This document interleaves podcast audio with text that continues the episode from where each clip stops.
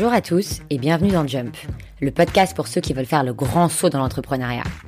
Je m'appelle Sarah Poucher, j'ai 30 ans et je viens de démissionner avec l'idée folle de trouver une idée de business pour me lancer, mais sans encore savoir laquelle. C'est pourquoi dans ce podcast, j'interviewe de jeunes entrepreneurs un peu partout dans le monde et je leur demande de me raconter comment ils se sont lancés et les étapes qui ont mené à leur succès. À la fin de l'interview, je leur demande également s'ils ont une idée de business à me suggérer et la soumets à votre vote sur le compte Instagram Jump the Podcast. Aujourd'hui, je reçois Florian Boré, cofondateur de We Do Gift. Avec Florian, on s'était rencontrés il y a 4 ans au Sri Lanka et à l'époque, il avait déjà lancé deux boîtes qui n'avaient malheureusement pas rencontré le succès escompté et il nous raconte pourquoi dans cet épisode. Mais comme dit l'expression, jamais 203 et cette dernière fut la bonne, puisque cette année, We Do Gift s'apprête à réaliser 100 millions d'euros de chiffre d'affaires. Avec 5000 clients et une croissance à 3 chiffres, We Do Gift est rentable depuis 2016, ce qui est assez rare pour être souligné. Dans cette interview, Florian revient en détail sur toutes les étapes qui ont mené à cette belle réussite. Alors je suis sûre qu'à ce stade, une seule question vous brûle tous les lèvres, mais qu'est-ce donc We Do Gift? Ce sont tout simplement des cartes cadeaux dématérialisées à destination des salariés. Les détenteurs d'une carte cadeau We peuvent acheter en ligne ou dans les magasins et n'ont plus besoin d'aller faire la queue au CE pour les récupérer. Côté entreprise, We permet d'éliminer le coût de stockage et de distribution et de récupérer le solde non dépensé après la date d'expiration. C'est donc un modèle B2B2C. C'est hyper simple et aussi incroyable que cela puisse paraître, ça n'existait pas avant. Encore une preuve, s'il en fallait, qu'il y a encore plein de bonnes idées dans la nature. Comme toujours, si cet échange vous plaît, n'hésitez pas à me laisser une petite note ou un commentaire sur iTunes et à partager le podcast autour de vous. Bonne écoute Bonjour Florian. Bonjour Sarah. Bienvenue dans Jump. Merci d'avoir accepté mon invitation. Avec grand plaisir. Alors, ma première question, est-ce que je peux te demander de me raconter comment tu es devenu entrepreneur? Euh, Ouais, tout à fait. Alors, moi, en fait, j'ai fait une école de commerce plutôt euh, classique, avec euh, euh, classe préparatoire, sub de Corinth, je savais pas trop quoi faire, et on m'a dit, bah, pars dans un groupe de conseil, va faire de l'audit, et ça te donnera une vision généraliste de l'entreprise, et tu pourras derrière te revendre un peu partout. C'est comme ça qu'on me l'avait vendu. Donc j'ai commencé chez Ernst Young en audit, j'ai fait deux ans d'audit, puis ensuite je suis passé en conseil en TS, qu'on appelle Transaction, Transaction Advisory Services, TAS même on parle, euh, et euh, j'ai fait ça pendant un an et demi. Et puis donc ça faisait trois ans et demi que j'étais chez EY et je me suis rendu compte en fait que bah, c'était hyper intéressant ce que je faisais. Ça te plaisait? Ça me plaisait. Les équipes étaient sympas, les équipes étaient jeunes, j'apprenais pas mal de choses. Mais en fait je faisais beaucoup de rapports pour les autres. C'est-à-dire qu'en gros euh, dans une due deal on fait des rapports pour soit une banque, soit due deal, due diligence en fait, c'est-à-dire on est mandaté par un acheteur ou un vendeur, donc il y a la vendor side ou la buy side pour euh, faire euh, bah, une valorisation en fait de la société, soit pour un vendeur, soit pour un acheteur. Et en fait, on fait des rapports pour des pour des personnes qui ensuite se servent de ces rapports pour euh, faire la vente. Et on n'est pas dans l'action, c'est-à-dire qu'on est dans un rôle de conseil. Et au bout de trois ans et demi, c'est vrai que je, je, me suis rendu compte que j'avais envie d'être de l'autre côté, c'est-à-dire d'être dans l'action et de faire quelque chose. Donc j'avais plusieurs possibilités qui s'ouvraient à moi. Et c'est vrai que c'est un moment, donc c'était en 2013, ça, où euh, il y a un vent, un souffle, enfin l'entrepreneuriat a commencé à, à, se développer pas mal. Et je suis parti en fait trois semaines en Birmanie. Euh, j'ai loué mon appart sur Airbnb pendant, même deux semaines, un peu moins, une dizaine de jours à une famille d'anglo-saxons. En fait, quand j'étais en, euh, en Birmanie, donc j'avais l'appart qui était loué, et en fait, sur Airbnb, euh, bah, en fait, l'allocation avait payé toutes mes vacances, tout simplement. En, puisqu'en Birmanie, effectivement, les, on a un bon pouvoir d'achat, on va dire. Donc, euh, je me suis dit, mais c'est dingue. En fait, c'était la première fois. À l'époque, peut-être Airbnb n'était pas aussi démocratisé. Hein, c'était 2013, c'était le début. Je me suis dit, c'est absolument fou cette histoire. L'économie collaborative, c'est c'est la la confiance est la nouvelle monnaie. C'est-à-dire, une fois à partir du moment où on fait confiance aux gens, euh, il faut, euh, bah, ça se valorise en fait. Donc, je me suis dit, Airbnb, ils ont déjà un truc énorme. Il faut que je fasse le prolongement d'Airbnb. J'ai une idée euh, en Birmanie en fait. Je me suis dit, ben, comment je vais pouvoir capitaliser sur Airbnb en faisant quelque chose d'autre? Et là, j'ai eu l'idée en fait avec les résidences secondaires de créer WeHome, qui était une plateforme qui permettait à des particuliers d'acheter des résidences secondaires et des pieds à terre à plusieurs. Voilà. Ah ok. Donc euh, en fait, c'est comme ça que ça s'est passé, c'est-à-dire que euh, j'en avais, voilà, j'ai eu un moment où j'en ai eu un peu marre de de faire des rapports pour les autres. Je voulais créer quelque chose par moi-même, et j'ai eu cette idée-là au moment où j'ai utilisé Airbnb et que je suis allé en Birmanie, tout simplement. Et là, je me suis dit que c'était le moment euh, d'y aller tout simplement pour revenir à ta question, parce que bah j'avais pas d'enfant, parce que c'était le moment de prendre des risques pour moi et que j'avais envie de, sortir de ma zone de confort, tout simplement. Et là, t'avais avais quel âge du coup à peu près? Euh, là, j'avais 26 euh, ans. 26 ans. Donc, ça faisait 3 ans et demi que tu faisais de l'audit. Tu, tu, gravissais un petit peu les échelons euh, confortablement chez EY. Tu étais bien payé et tout. Peut-être 27. 27. Et tu te disais, et là, mais là, tu te dis quand même, je lâche tout, alors que peut-être autour de toi, il y avait quand même pas mal de gens qui alors, Je lâche tout et je me lance dans un. Ouais, pour être totalement transparent, quand j'ai l'idée, enfin, quand je quand, quand, je suis en Birmanie, euh, même pour la petite histoire, on avait un surbooking avec, euh, avec ma copine. À Hong Kong, on nous avait proposé 600 euh, euros avec un hôtel et tout pour prendre l'avion le lendemain matin. Et en fait, je dis à ma copine, non, mais il faut que je rentre, il faut que je pose madame. Ah oui, donc vraiment, ça t'a pris, mais. ah ouais, ça m'a pris. ouais, exactement. C'est-à-dire que j'étais dans le bus, je faisais, j'arrêtais pas de penser à ma vie, à tout ce que je faisais, et j'arrivais pas à trouver vraiment la valeur que enfin, je voyais pas la valeur dans ce que je faisais. Je voyais, je créais de la valeur, mais elle n'était pas pour moi. Je, ne créais pas quelque chose par moi-même. Je créais des rapports pour d'autres personnes et ça, ça me, ça me frustrait. Le sens. Ouais, le sens. Ça, ça me frustrait vraiment et ouais, pour le, pour le coup, j'aime. Il fallait que je rentre et il fallait que je pose ma défaut. Et au moment où tu es parti en Birmanie, tu pensais déjà depuis quelques temps ou vraiment ça t'a pris pendant les vacances une sorte d'épiphanie J'y pensais déjà. Je savais que le conseil, j'allais pas y rester toute ma vie, clairement. Après, je savais pas combien de temps ça allait durer. Je pensais que j'allais rester encore quelques, quelques années, mais euh, non, ça m'a pris euh, comme euh, c'est le moment ou jamais, quoi. En trois semaines, t'es parti en vacances, t'es rentré et t'as posé ta dème. Exactement. ça n'a pas forcément été très bien accueilli, ni par ma copine, ni par mes parents, mais je me suis dit que c'était le moment ou jamais. Et du coup, là, tu te lances dans We Home. Alors, dans, à ce moment-là, effectivement, je me lance dans We Home. en fait, j'essaie de partir enfin, d'une faille de marché, à savoir que les résidences secondaires, en moyenne, elles sont occupées 8% euh, de l'année par leurs propriétaires. Ce qui veut dire qu'elles sont occupées 300, 30 euh, jours dans l'année. 330 jours de l'année, elles sont vides. Donc je me dis, mais c'est quand même un peu. Voilà, tu as, déjà les coûts d'acquisition. Tu as ensuite les charges d'entretien, qui sont à peu près de 5000 euros par an par résidence secondaire. et tu as bah, effectivement un taux d'occupation qui est de 8%. Donc moi je me dis bah, on va créer la nouvelle étape d'Airbnb, hein, un peu foufou, un peu tout jeune, je me dis bah voilà je vais créer euh, le, Airbnb de la propriété, en gros c'est comme ça que je me le disais.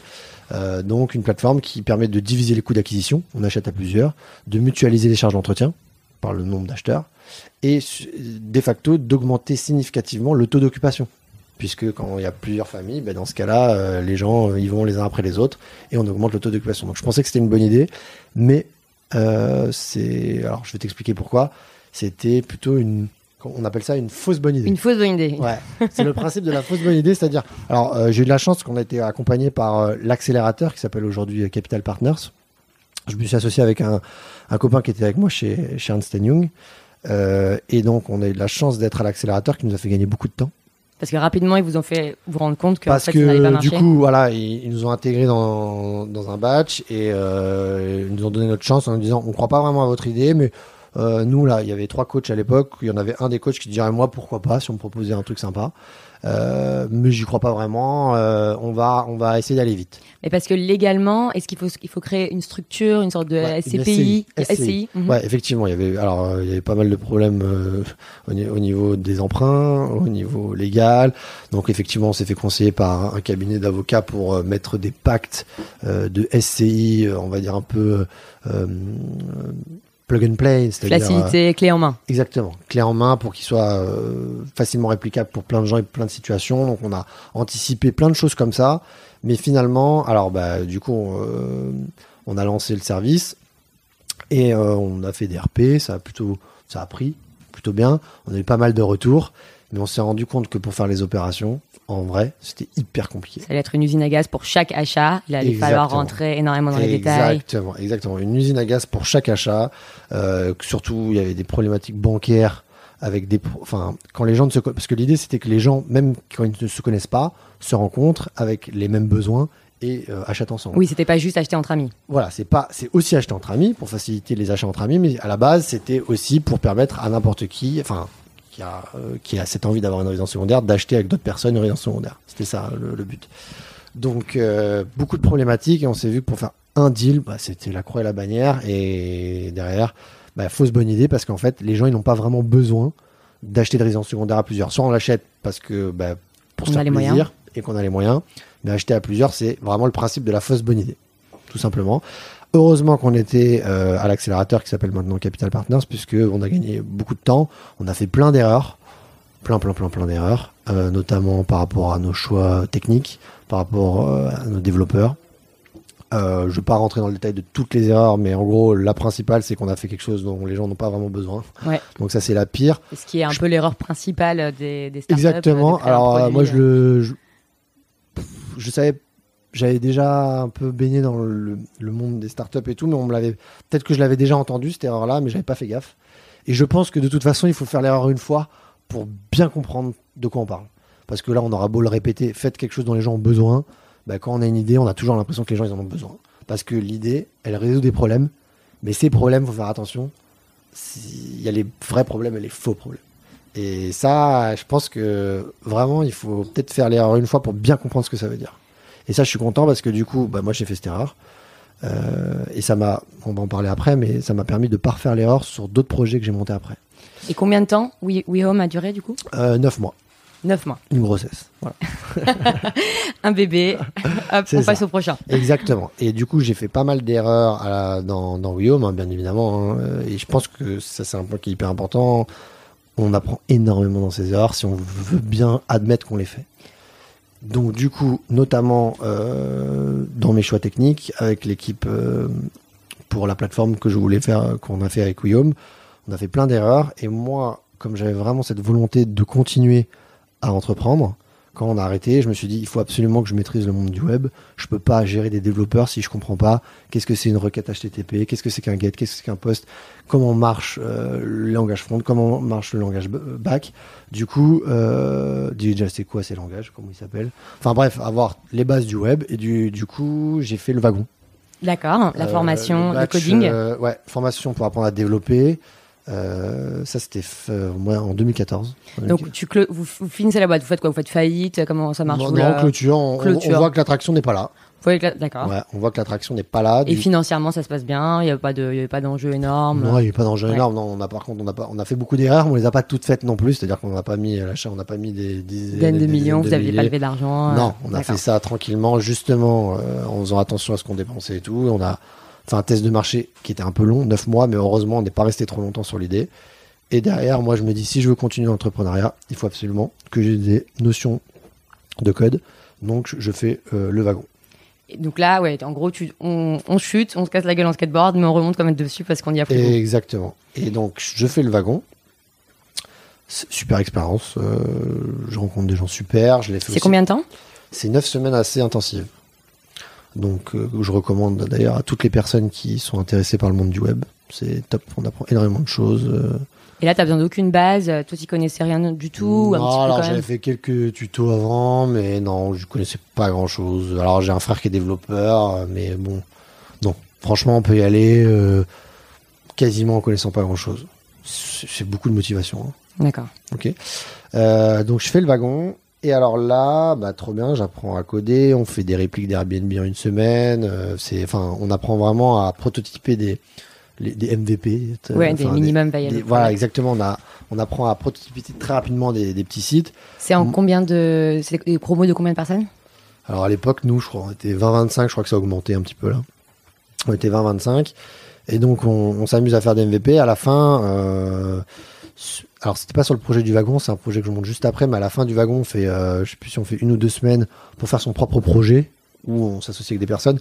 Et euh, moi, je fais un projet sur des euh, pour, faire de pour que les gens en fait fassent pour les que les personnes qui n'ont pas de machine à laver puissent euh, un peu le Airbnb la machine à laver. En gros, tu vas faire ta machine à laver chez, quelqu'un d'autre. Ouais, tu lui donnes ton linge et il te le fait. Voilà, en gros. Et tu le payes pour ça. Voilà, et tu le payes pour ça bien évidemment.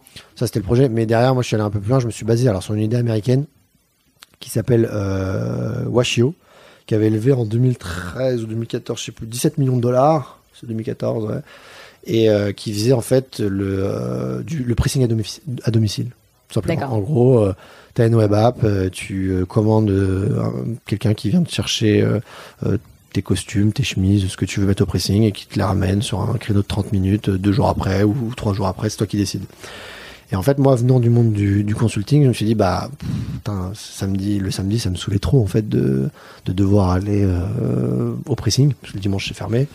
Euh, et, je me suis dit, bah, là, là, tiens, là, j'ai peut-être j'ai peut-être une idée où, donc, euh, qui marche bien aux États-Unis, enfin, qui a l'air de marcher aux États-Unis, encore grosse levée de fonds, qui paraît logique. Ouais, du pressing à domicile, un service qui pourrait être pas, pas mal. Du coup, bah, je commence à, je code le, site avec un, copain. Pas du tout le même associé que WeHome. Non. Ouais, tout à fait. là, vous êtes arrêté, euh, vous êtes quitté bons amis. On est quitté bons amis. J'étais à son mariage l'année dernière. Lui est parti faire ses autres aventures. et toi aussi. Exactement. Donc là, je, je, monte euh, ce, ce, site qui, donc, euh, qui s'appelle Hip Cleaner, qui est donc un, un, service de pressing à domicile via Internet, via une web app. Donc là, on code le site en deux semaines et demie. On fait des partenariats avec deux pressings pour, euh, pour voir un peu l'attraction, euh, parce que bon, il y a des problèmes de. Le, le truc sur ça, sur ça, c'est que c'est un problème de logistique hein, mhm. avant tout. Et là, je commence à. Donc, moi, j'ai des bases de données, mes anciens amis consultants. Je Très vite, j'arrive à cibler euh, pas mal de gens qui, sont, qui pourraient être intéressés, en tout cas selon mes critères. Et là, je me rends compte qu'il n'y a pas énormément de traction.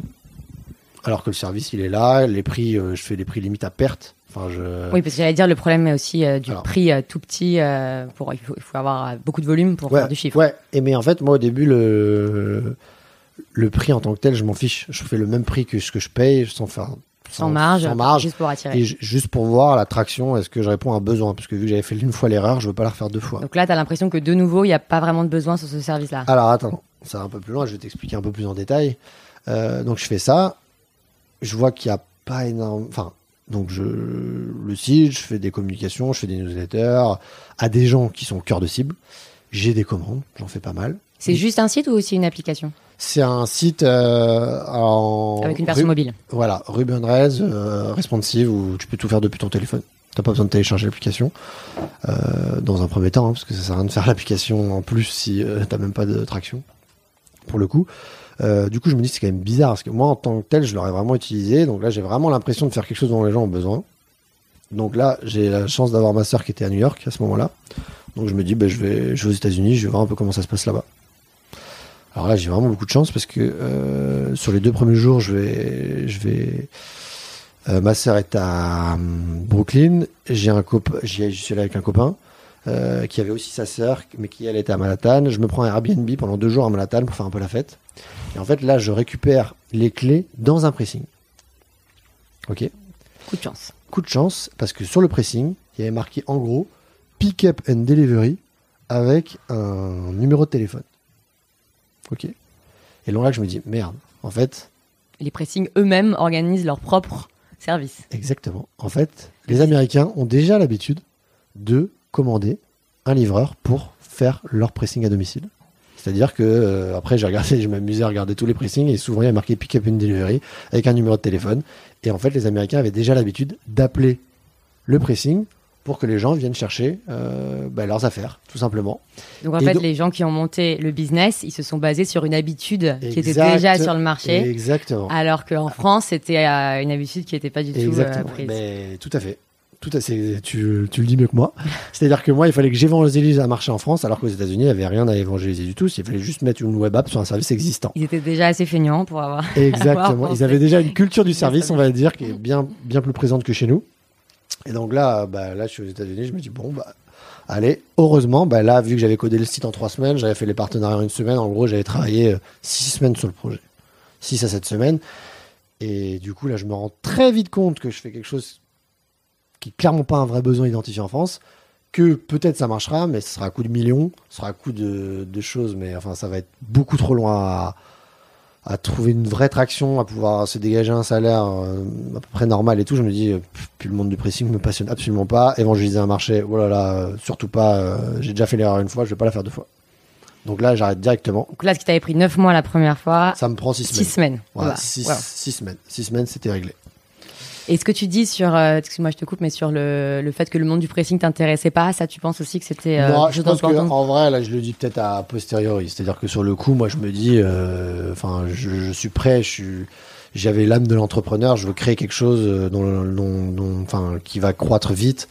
Et pour ça, il faut que les gens ils en aient besoin. Quoi. Et donc là, je me dis, pas que le pressing m'intéressait pas, ça m'intéressait pas plus que ça.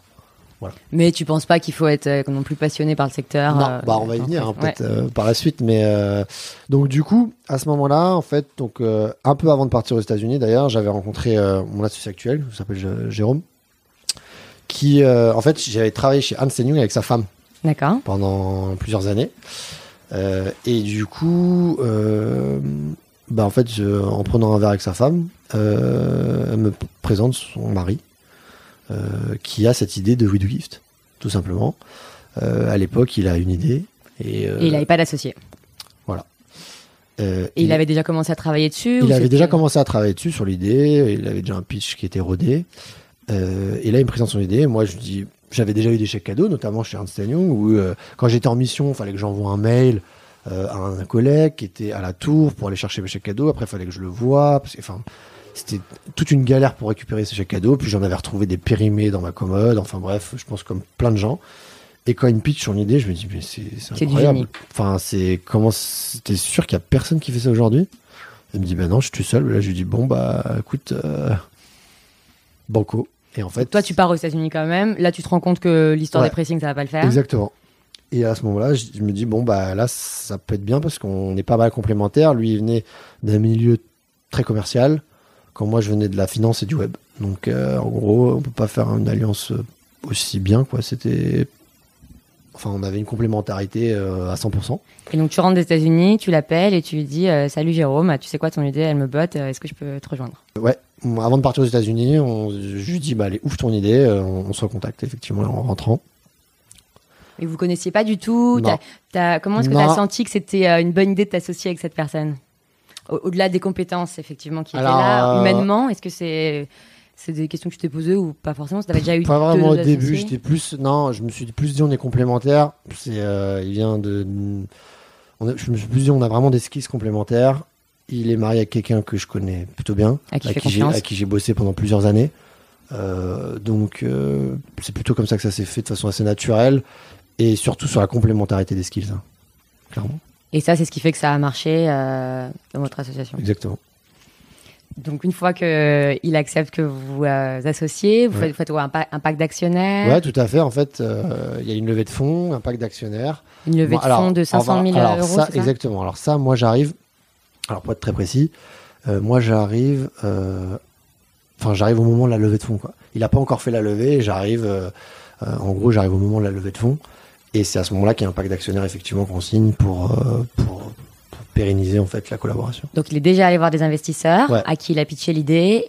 Ils, ont, ils sont chauds pour investir. Tout à fait. Et toi, tu te rajoutes à ce moment-là sur le deal. C'est exactement ça.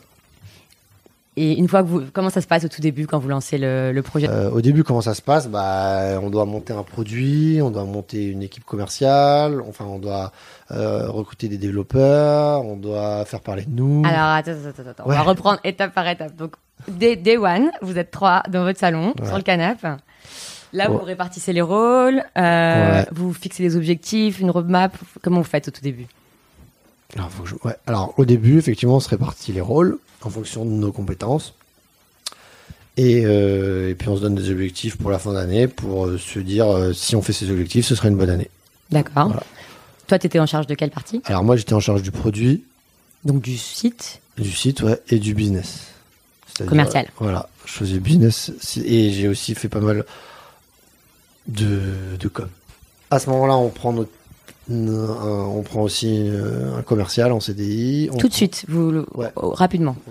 Et, avec avec l'argent vous avez levé. Ouais, ouais, voilà, c'est ça. On, est euh, on est très frugaux, frugal, je sais pas. Oui. On est, c'est-à-dire, on, reste très frugaux. Ça se dit frugaux? Oui, bon, économe. On est très économe. Au début, on fait très attention à nos dépenses, malgré les 500 000 euros qu'on on se paye pas. Avec, euh, en tout cas, deux, on se paye pas. Euh, on fait très attention à ce qu'on fait et on prend un CDI en business. Ça s'appelle Qui est la seule personne payée, du coup. Et non, et on prend aussi un développeur. Un développeur. Un développeur. Que vous recrutez comment? Qu'on recrute euh, sur LinkedIn. D'accord. Par, par réseau. et le commercial aussi. On va chasser, voilà, le commercial qui avait vu une interview de mon associé sur euh, LinkedIn, je crois aussi, et qui euh, contacte directement mon associé, tout simplement. Donc là, on est une toute petite équipe, on est cinq. Euh, vous avez des bureaux vous On a des bureaux, donc on est juste à côté d'ici, hein, Pépinière La ici. D'accord. Donc c'est payant ou C'est payant, ouais, tout à fait. Ah, pareil, avec l'argent que vous avez levé. À des prix tout à fait raisonnables. Et là, on, ce qu'on fait, c'est que bah, on monte des arguments commerciaux, on, on, va, on essaie d'aller voir un maximum de prospects pour voir euh, ce dont ils ont besoin. Est-ce que, bah, voilà, pour trouver notre product market fit en fait. Hein. Donc là, tu contactes euh, tes copains, tes anciens clients de Ernst Young. Euh, tu, tu ratisses très large et tu vas pitcher. parmi les premiers clients de Gift, tout à fait. Effectivement, je, je vais les voir plusieurs fois. je vais les voir plusieurs fois pour leur vendre notre solution. J'adapte notre solution en fonction de leurs besoins. Donc tu vas voir tes anciens boss quasiment? Quasiment, alors pas en, en, quasi, enfin j'y retourne, je les vois, mais c'est pas eux qui prennent ces, décisions-là. Mais en gros, ouais, je vais voir euh, mon ancien employeur pour lui revendre euh, mes chèques cadeaux. Mon associé, il fait la même chose. D'ailleurs, il arrive à, il leur vend euh, ses chèques cadeaux. Et ça, ça se passe bien. Le fait d'avoir posé sa dème, qu'ils n'ont pas forcément apprécié, mais tu y retournes. ah oui, mais c'est des gens, c'est des gens différents. Ouais, c'est des gens complètement différents, effectivement. Justement, plutôt ça les rassure. D'accord. De se dire, voilà, c'est un ancien de la maison, il va pas nous faire un coup de Trafalgar, parce que ce qu'il faut savoir, c'est que là, les, montants de chaque cadeau distribués par les entreprises comme Ernst Young ou d'autres, c'est des centaines de milliers d'euros par an. Euh, je ne vais pas donner de chiffres là. Mm. voilà, les Big Four distribuent entre 300 et 500 000 euros de chaque cadeau par an. Donc quand tu es une start-up et que tu dis ouais on a, un nouveau modèle, euh, c'est hyper sympa, vous allez voir, on va vous simplifier la vie, on va faire gagner du temps, on va faire gagner de l'argent, puis on va vous allez gagner en vos salariés vont gagner en satisfaction en plus.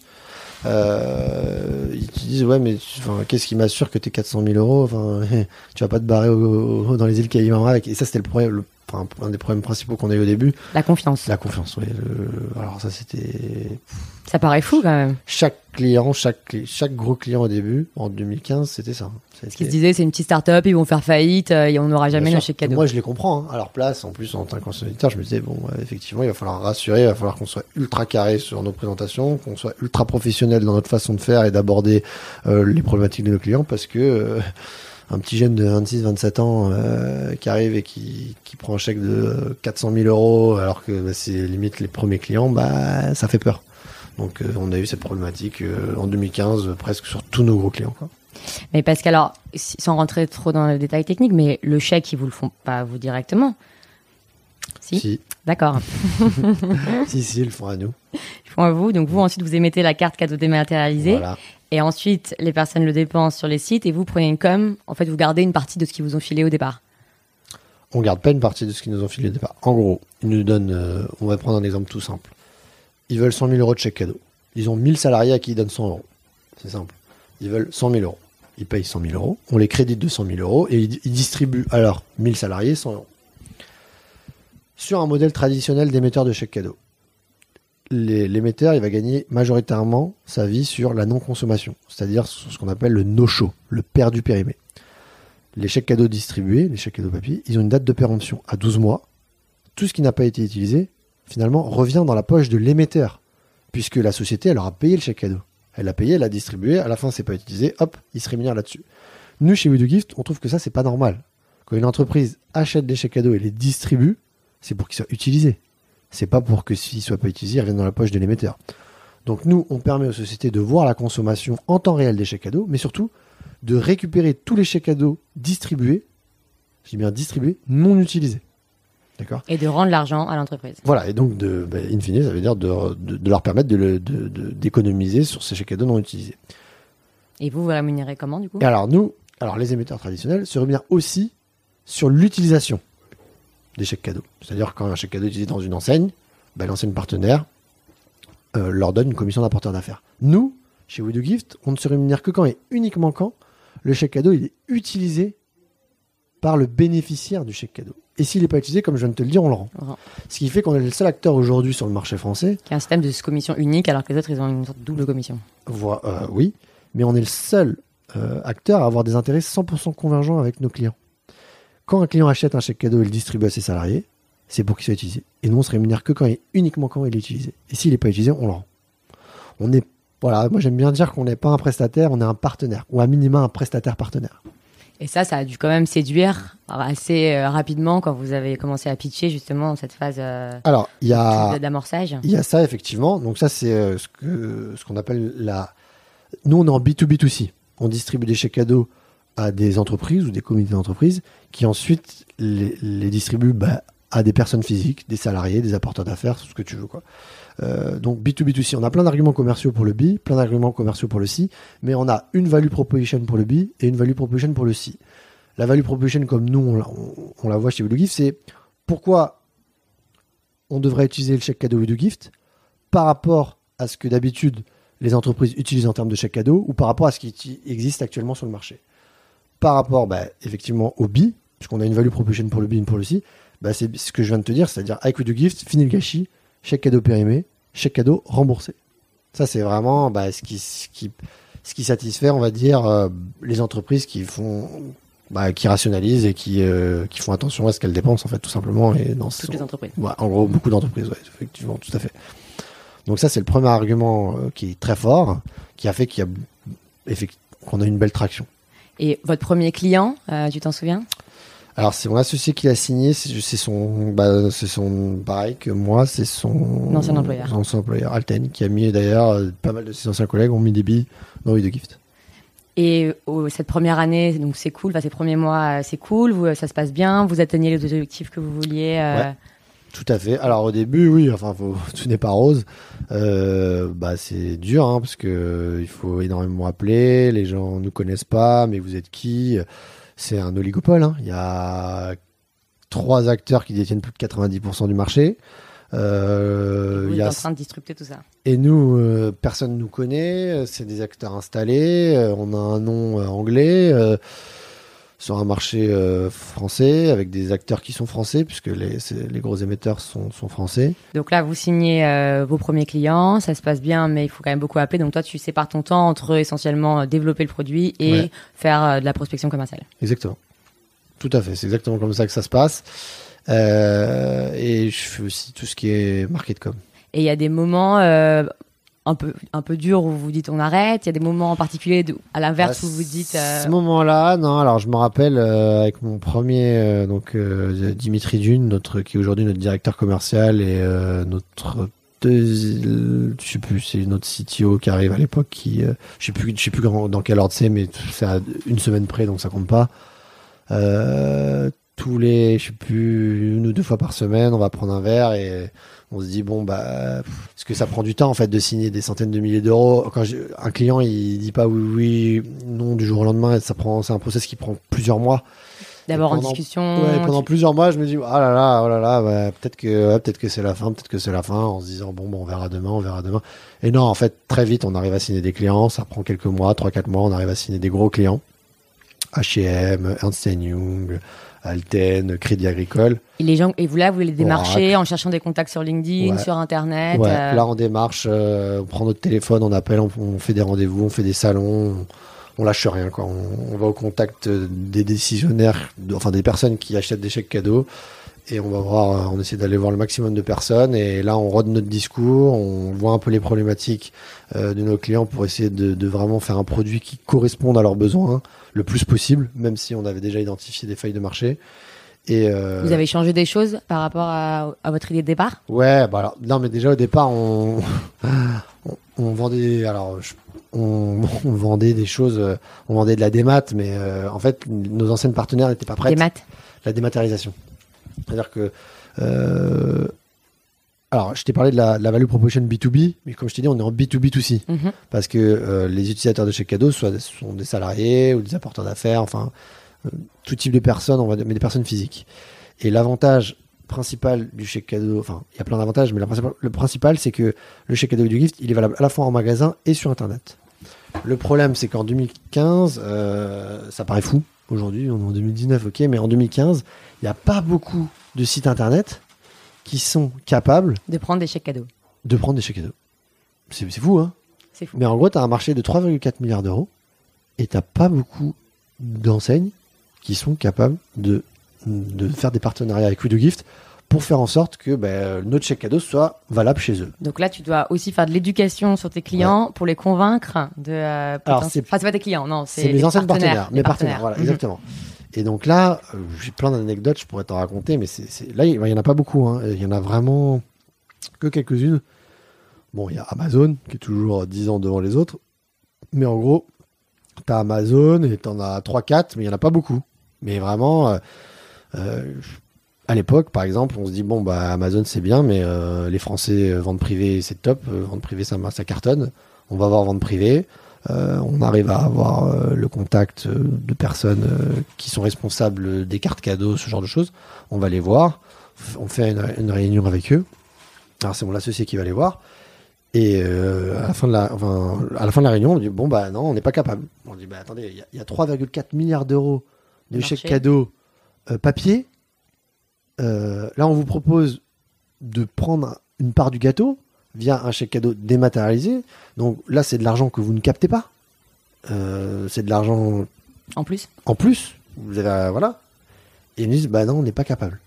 Oui, parce que donc en plus de la partie euh, démarche auprès des CE des entreprises, vous avez aussi toute la partie démarche auprès des anciennes, des enseignes prestataires, et donc même les très gros types ventes privés, vous dites non, on peut pas on peut pas le faire. Tout à fait. Et alors, alors là, c'est rigolo. c'est mon associé euh, Jérôme Proust, donc il fait le rendez-vous avec eux.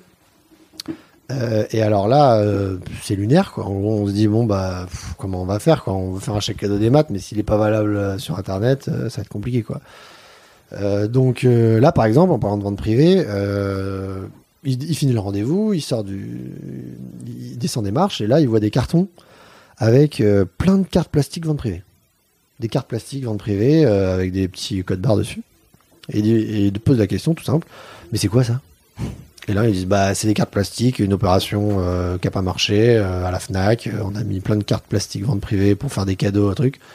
C'est tous nos invendus, en gros ils sont pas partis.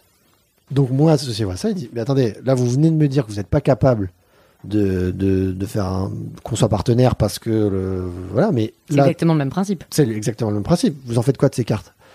De ces cartes plastiques bah là on va les détruire. Ça part à la destruction. Donc mon associé a dit bah écoutez il y avait euh, je sais plus il y avait 5 6 000 cartes en, en, vrac hein, complètement en vrac. Et il leur a dit bah moi je vous les prends toutes. Et donc on a pris toutes les cartes vente privée on s'est fait livrer. On les a toutes grattées. On les a toutes scannées. vous avez tout pris tous les codes des 6000 cartes un à un pour euh, ensuite les remettre euh, et on les a mis sur notre plateforme. Un à un on les a tous pris. Et on les a rentrés sur notre plateforme pour que les gens puissent utiliser euh, ben, leur chèque cadeau et de gift sur vente-privée.fr. Donc on a pris 6000 cartes qu'on a grattées, toutes, et qu'on a, enfin je dis 6000, mais c'était plusieurs milliers, euh, qu'on a rentré dans un fichier Excel, qu'on a mis sur la plateforme et qu'on a mis à disposition des gens qui avaient reçu un chèque cadeau et de gift. ça, c'est une, belle histoire de, de débrouillardise d'entrepreneurs. Alors ça, c'est vente privée, mais cette histoire-là, elle se réplique sur une dizaine d'enseignes aujourd'hui. C'est-à-dire que euh, aujourd'hui, pour faire en sorte que euh, pour accompagner les enseignes dans la dématérialisation, on a dû leur prouver qu'il y avait un gros marché. Et on l'a fait, ce que je te raconte sur vente privée, et qui pourtant, ce qui paraît fou, je te prends vente privée parce que c'est un, un, des pure players, un des leaders du e-commerce en France qui est censé du coup faire tout sur internet. Exactement. Et donc, euh, et donc, je te, mais ça, on a fait pareil avec Ikea, on a fait pareil avec Nocibé, on a fait pareil, on fait pareil avec Camailleux. Enfin voilà, on a fait ça.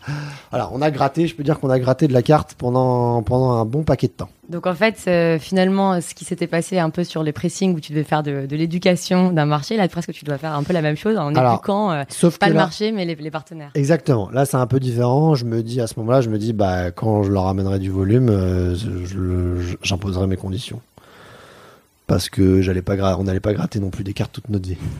Est-ce qu'il y a un moment où vous vous êtes dit ça y est, c'est bon, on est lancé, ça va marcher, un point de bascule? Ouais, le moment où on signe plus qu'un million d'euros de chèque cadeau. Là, je me dis, pas d'un coup, euh, en nombre de, de cumulé. en 2015. Euh, sur, on avait des objectifs sur l'année. Et là, je vois que les deals rentrent et qu'on signe, on fait des signatures. Et là, on fait plus de. La soirée à un million, je me dis, franchement, on a fait un million, je pense qu'on peut le faire 100 fois ça. Et d'ailleurs, c'est ce que vous allez faire cette année. C'est exactement ce qu'on va faire cette année. Concernant le financement, Ouais. Vous êtes financé avec les 500 000 que vous avez levés. On a du Love Money euh, et puis ensuite euh, une levée un peu plus importante euh, avec notamment Kima. Et les investisseurs, ils sont rentrés au moment zéro. Il y avait un pitch PowerPoint, mais il y avait, il y avait encore rien d'autre. C'était vraiment du seed. Vous êtes, vous êtes allé quand vous allez lever les 500 000 euros? On avait, alors Jérôme, il avait déjà deux petits clients, mais dont son ancien employeur qui, par ailleurs, avait mis de l'argent dans la boîte. Et en termes de développement humain, parce que j'imagine que ça c'est aussi un gros challenge, on en mhm. parlait un petit peu tout à l'heure. Euh, tu me dis que tout de suite vous avez recruté deux personnes. Comment ça s'est passé ensuite euh, l'évolution du nombre d'employés? Alors au début, ouais, on a. Alors c'était deux personnes en CDI. Après on a pris des gens en stage. Euh, bah, en gros, en gros, hein, la louche, je te dirais fin 2010, fin 2015, on est, je sais pas, on est, on va dire 7. Fin 2016, on est genre 12, 15. Fin 2017, on est 25, euh, 30. Et fin 2018, on est 50. Oui, donc vous faites quasiment x2 tous les ans en termes de, masse salariale.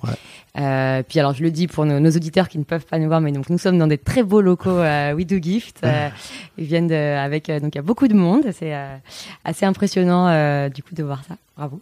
Bah merci. On vient d'emménager d'ailleurs. On vient de enfin on vient d'arriver. Donc effectivement, on était 35 à la fin de l'année dernière et là, avec des objectifs ambitieux de 100 millions d'euros pour l'année 2019, on a dû bah, euh, les murs euh, dans nos anciens locaux étaient trop petits, donc on a dû, on a dû déménager. Les pousser. Exactement. donc, du coup, sur le processus de recrutement, euh, j'imagine que c'est très challenging aussi au début de choisir les bonnes personnes pour les bons postes. Faites, Surtout, ça alors ça c'est un point, c'est un conseil qu'on m'a dit, qu'on m'a donné. un truc que je recommande à tous les auditeurs, c'est de regarder les cours du Y Combinator. Dont, et de, je mettrai dans les notes. Euh, qui sont, euh, enfin, c'est un gros incubateur. C'est euh, le plus gros. Ouais, exactement. et tu as des cours, un truc qui s'appelle Startup Classco, qui, est, qui sont des cours qui sont donnés à Stanford, qui sont mais, géniaux, avec des choses de, notamment tu as Sam Altman, tu as Paul Graham, tu as des gens comme Brian Chesky, comme Peter Thiel qui viennent donner des cours sur des, sur des thématiques, justement sur comment faire sa startup en fait. Comment monter son équipe, qu'est-ce qu'il faut faire, qu'est-ce qu'il faut pas faire. Et c'est super bien fait. Je, vraiment, je le recommande parce que encore aujourd'hui, je les re-regarde parce que c'est tellement bien fait qu'il y a tellement d'essais qui sont, mais euh, c'est limpide quand on les lit. Plein d'idées contre-intuitives, mais qui sont, enfin bref, lisez-le. Enfin, suivez la formation. Euh, par rapport à ta question de base, c'était comment le recrutement, le recrutement, bah, justement, euh, le recrutement, c'est clé. En fait, c'est hyper important. il faut pas des, il faut des, il faut pas des mercenaires, il faut des missionnaires. C'est-à-dire que c'est bien plus important d'avoir des gens qui croient aux produits et aux services et qui se rendent compte de, la valeur ajoutée, de la valeur qu'on est en train de créer, plutôt que des gens qui ont des skills. Parce qu'avec de la motivation et de l'envie, on déplace des montagnes, euh, alors que sans motivation, ben, on fait pas grand-chose. Donc ça, c'est vraiment un point qui est clé. Euh, il faut vraiment des missionnaires à l'inverse de mercenaires. Et est-ce que vous vous êtes parfois trompé sur des recrutements? Bien sûr, alors là, c'est impossible de pas se tromper. La personne qui dit je me suis jamais trompé à ce niveau-là, euh, j'aimerais bien qu'elle me donne un coaching. Parce que, euh, non, bah, bien sûr qu'on se trompe euh, en 4 ans, on fait des erreurs et tout, mais maintenant, on a quand même pas mal de process qui nous permettent de. On a, on a déjà plus d'entretiens, on a plus de personnes qui voient nos candidats et on essaie de vraiment faire attention à ce niveau-là pour garder nos valeurs et pour faire en sorte d'avoir des gens qui, croient vraiment en notre produit, en notre service, c'est ce qui reste le plus important pour moi aujourd'hui. Et en termes de process, du coup, c'est un mot que je, sur lequel je rebondis. Euh, ça, c'est quelque chose qui est arrivé à quel moment? Comment tu passes d'une toute petite structure qui se développe un peu en foisonnement comme ça à tout à coup À quel ben, moment tu introduis euh, Tout simplement, je pense au moment où on prend des RH pour euh, nous aider sur le recrutement. Puisque Et tu parlais du, du manière générale, process, pas, pas que recrutement. Ah, pas que recrutement. Oui, process, le terme process dans toute la boîte. Bah, je pense que au moment où on commence à au moment où on commence à intégrer de nouvelles personnes qui n'ont pas tout l'historique et euh, qui a des oublis euh, de qualité tout simplement euh, vis-à-vis de clients où on a la, transmission d'infos est pas complète, elle est orale, il n'y a pas de process écrit et c'est à ce moment-là, quand on commence à faire les premières erreurs, qu'on se dit bon, bah, va falloir formaliser euh, quelques bah, des process. Alors en étant quand même agile et en pouvant les bouger facilement et en en parlant pour tout le temps les améliorer. Le but c'est pas d'avoir des process, c'est d'avoir des process efficaces et on garde notre agilité parce que ce qui fait notre ADN en startup, c'est notre capacité à, à très rapidement euh, s'adapter euh, aux clients en premier, et enfin aux besoins de nos utilisateurs, aux clients. Donc ça c'est hyper important euh, d'être agile. Donc c'est mais c'est pas contradictoire.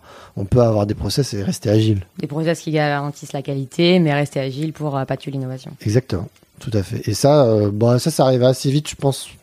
Je pense que c'est, enfin, de par ma formation quand même, euh, enfin chez EY quand même, on a beaucoup de process.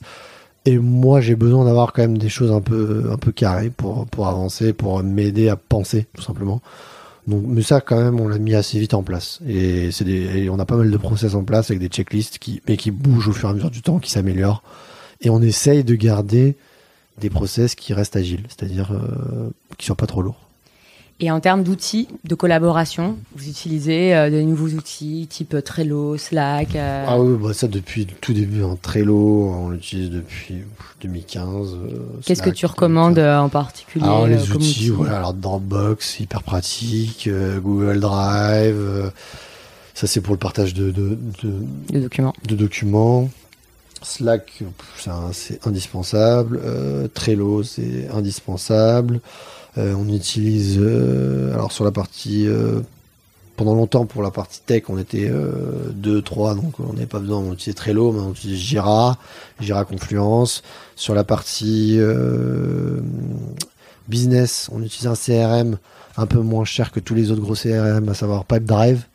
Comment tu fais ça Pipe Drive. Pipe Drive. Mhm. Mhm. on utilise. alors, qu'est-ce qu'on utilise? On utilise tout ce qui est produit pour le NPS, on utilise Delighted. C'est une boîte qui est américaine qui a été rachetée euh, l'année dernière, je crois, pour avoir le NPS. C'est hyper important pour nous. Le Net Promoter Score, c'est un outil, euh, on peut pas tricher, on peut pas, peut pas mentir. le Net Promoter Score, c'est euh, on, pose la question à nos utilisateurs, on leur dit vous avez récemment utilisé WeDoGift, seriez-vous prêt à recommander WeDoGift à un ami Et ils nous mettent une note entre 0 et 10. S'ils mettent 9 ou 10, c'est un promoteur. S'ils mettent 7 ou 8, c'est des passifs. S'ils mettent 0 à 6, c'est des détracteurs. Quand on fait la différence de pourcentage entre les promoteurs et les détracteurs, ça donne un score. Donc c'est un score qui va de moins 100 à 100. Et euh, c'est le, enfin, faut être le plus haut possible. Je, enfin, euh, moi, c'est justement, c'est dans ma première boîte, euh, quand j'étais à l'accélérateur, qui m'avait parlé de cet indicateur, qui me paraissait sympa, mais j'avais pas assez d'utilisateurs pour pouvoir le mettre en place, ni assez de clients. Euh, et du coup, très vite, moi, je l'ai mis en place chez We Gift. Et en fait, euh, bah, au début, euh, j'avais un score qui était négatif. C'est-à-dire que j'avais plus de gens qui me mettaient entre 0 et 6 que de gens qui me mettent entre 9 et 10 sur 10. C'est très dur en France, surtout en France. Les gens s'expriment que quand ils sont pas contents. voilà. Donc, avoir 9 et puis 9 sur 10, enfin, déjà 8, c'est mention très bien au bac. C'est sur 1. Donc, et 8, c'est passif. Ok, donc 8, ça compte même pas comme un promoteur. Donc c'est assez dur. Donc comme au début, moi, bah, j'avais un score négatif. Donc j'avais plus de gens qui mettaient entre 0 et 6 que de gens qui mettaient entre 9 et 10, sur 10. Mais je savais, le produit était en construction. Et au fur et à mesure du temps, à force d'itérations euh, bah, euh, hebdomadaires, hein, chaque fois, on faisait, on faisait des améliorations toutes les semaines sur la plateforme pour améliorer le service, pour améliorer le produit. Euh, bah voilà, on avait un NPS négatif euh, en 2015, on est passé à un NPS de 17 en gros en 2016, 35, 30, non, 30, attends, 17 euh, en 2016, 35 en 2017, et là on est à 44 en 2018.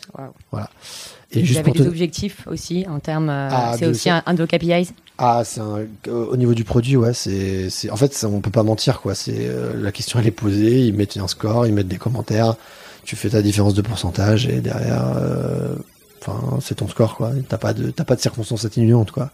Donc, euh, effectivement, ouais, l'objectif. Alors, par exemple, pour donner un ordre d'idée, Apple, qui, est, voilà, ou qui, a plein d'addicts, on va dire, ça, ils ont un NPS en France de, je crois, près de 56, quelque chose comme ça. Ah oui, donc vous n'êtes pas si loin finalement. Non, mais eux, ils sont en B2C. Mm. Nous, on est en B2B2C, mm. donc, euh, alors d'ailleurs, on a un NPS B2B, on a un NPS B2C. Là, moi, je te donnais le NPS B2C qui est euh, finalement le plus important parce qu'il faut que les utilisateurs soient contents, parce que du coup, les personnes qui donnent le chèque cadeau sont après contents. Voilà. Et en termes d'objectifs pour 2019 L'objectif pour 2019, effectivement, c'est 100 millions d'euros. C'est être une 9-digit company, c'est-à-dire euh, la barre des 100 millions d'euros de chèque cadeau émis, euh, et un NPS sur le produit au-dessus de 50. Mais en fait, euh, plus le NPS il est grand, plus on a de clients qui, reviennent, qui parlent de nous et qui font qu'on a une, croissance organique qui est importante. Top. Euh, bon, ben, on vous souhaite euh, vraiment d'y arriver. pour terminer ce podcast, je te propose ces quelques petites questions un peu plus personnelles. La première, quel est le meilleur conseil qu'on t'ait donné? Je pense que c'est quand on m'a dit do things that people want. Ce que je disais tout à l'heure, c'est-à-dire fais quelque chose dont, vraiment, dont vraiment les gens ont besoin. Et je l'ai répété, tu, me l'as expliqué, enfin, j'ai essayé de leur expliquer tout à l'heure avec mes mots, mais c'est vraiment, on va dire, enfin voilà, en tant qu'entrepreneur, il faut faire quelque chose dont les gens ont vraiment besoin. Il y a plein de gens qui ont plein d'idées qui sont géniales, mais qui correspondent pas à des vrais besoins. Et ça, c'est, du gâchis. Euh, si tu avais un conseil à donner aux aspirants entrepreneurs? Foncez. Un livre qui t'a particulièrement inspiré, business ou, autre? euh, Zero to One de Peter Thiel. Ah bah, je suis en train de le lire. Excellent, effectivement. Euh, ton plus beau voyage, parce que Florian voyage beaucoup. C'est d'ailleurs comme ça qu'on s'était rencontrés. Vrai, euh, il a de très bons conseils en général en la matière. À Candy d'ailleurs, au Sri Lanka. Tout à fait. Euh, le plus beau voyage, je pense les Philippines. Philippines en bateau. Euh, Philippines, euh, ah ouais, exactement. On avait fait un truc qui s'appelle Tao Philippines qui permettait de, vivre comme un Robinson Crusoe pendant 5 jours en allant de, de petite île en petite île, pas de téléphone, pas de réseau, pas de douche, pas d'eau courante, rien. Un truc où on revient aux fondamentaux, effectivement. Et maintenant, les deux questions que je pose toujours euh, à mes invités. Est-ce que tu as une idée de boîte pour moi? Alors ouais, moi en tout cas j'ai un problème euh, à Paris assez régulier. C'est, euh, je, pense est dans la restauration, c'est au niveau des prises de commandes et des, paiements. Je pense qu'il y a un gros gros truc à faire à ce niveau-là. Une sorte de device euh, pour électroniser tout ça par exemple? Digitaliser la prise de commande et le paiement dans tout ce qui est restauration, à la fois, enfin dans toutes les enseignes de restauration. Super, je note. Et enfin, la, dernière question, euh, et ensuite donc on enchaînera sur euh, sur cette musique. Est quelle est ta chanson française préférée? Euh, C'est c'est les yeux revolver de Marc Lavoine. Super. eh ben, j'aime beaucoup aussi. Donc voilà, on vous laisse sur Marc Lavoine. À la semaine prochaine. Merci Florian. Merci Sarah.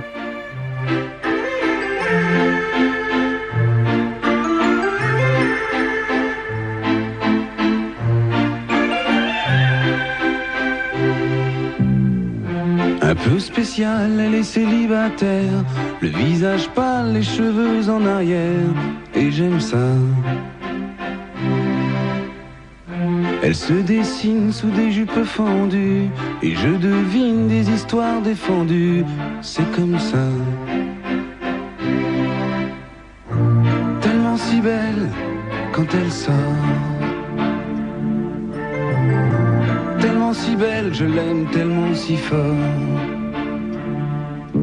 Elle a les yeux revolver, elle a le regard qui tue, elle a tiré la première, m'a touché, c'est foutu. Elle a les yeux revolver, elle a le regard qui tue, elle a tiré la première, elle m'a touché.